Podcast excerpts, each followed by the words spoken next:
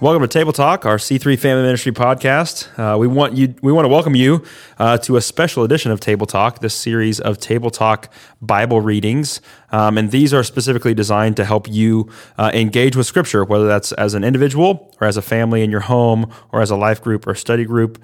And we here at C3 just see value in engaging in Scripture together. And we hope that these readings are an encouragement to you. Uh, this whole series will feature readings from the Gospel of John. Uh, this series we're doing uh, in February, March, and April uh, correlate with it correlates with our sermon series Rock Bottom, uh, where we're going to learn that the miracles of Jesus serve as signs pointing us to Jesus as our ultimate source of hope when we hit rock bottom. So you'll hear various C3 staff members uh, reading, and then you'll have some time to reflect on or discuss a few questions at the end of the reading. Uh, we're excited to dive into God's Word together, so let's jump in. Hi, I'm Aaron.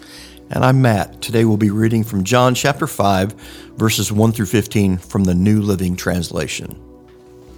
Afterward, Jesus returned to Jerusalem for one of the Jewish holy days.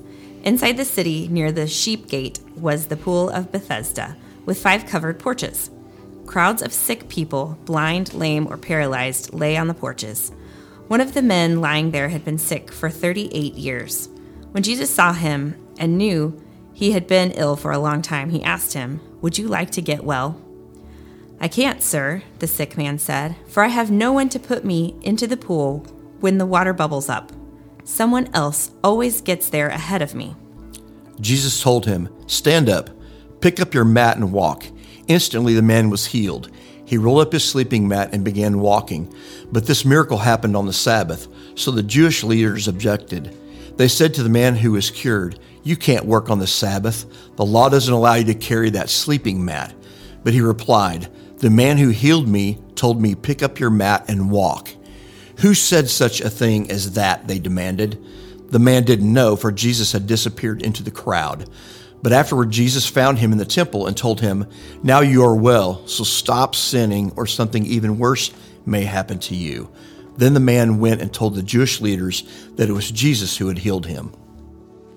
Okay, now we want to give you a little bit of time to reflect or discuss with those uh, who you're with, um, that you listened to the scripture with. Um, so I'm going to ask a few questions. Uh, feel free to uh, pause uh, after the question, um, just to uh, give yourself some time to discuss or reflect on on the answer. So the first question is this: um, Identify the character or situation that seemed hopeless in this story. Next question: How did Jesus bring hope to this situation?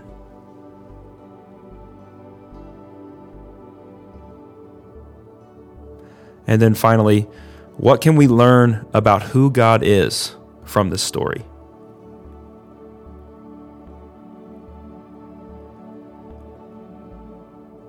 Well, thank you so much for joining us on these Table Talk Bible readings. Uh, we hope they've been an encouragement to you and you've grown, grown closer to Jesus as a result. We'll see you guys next time.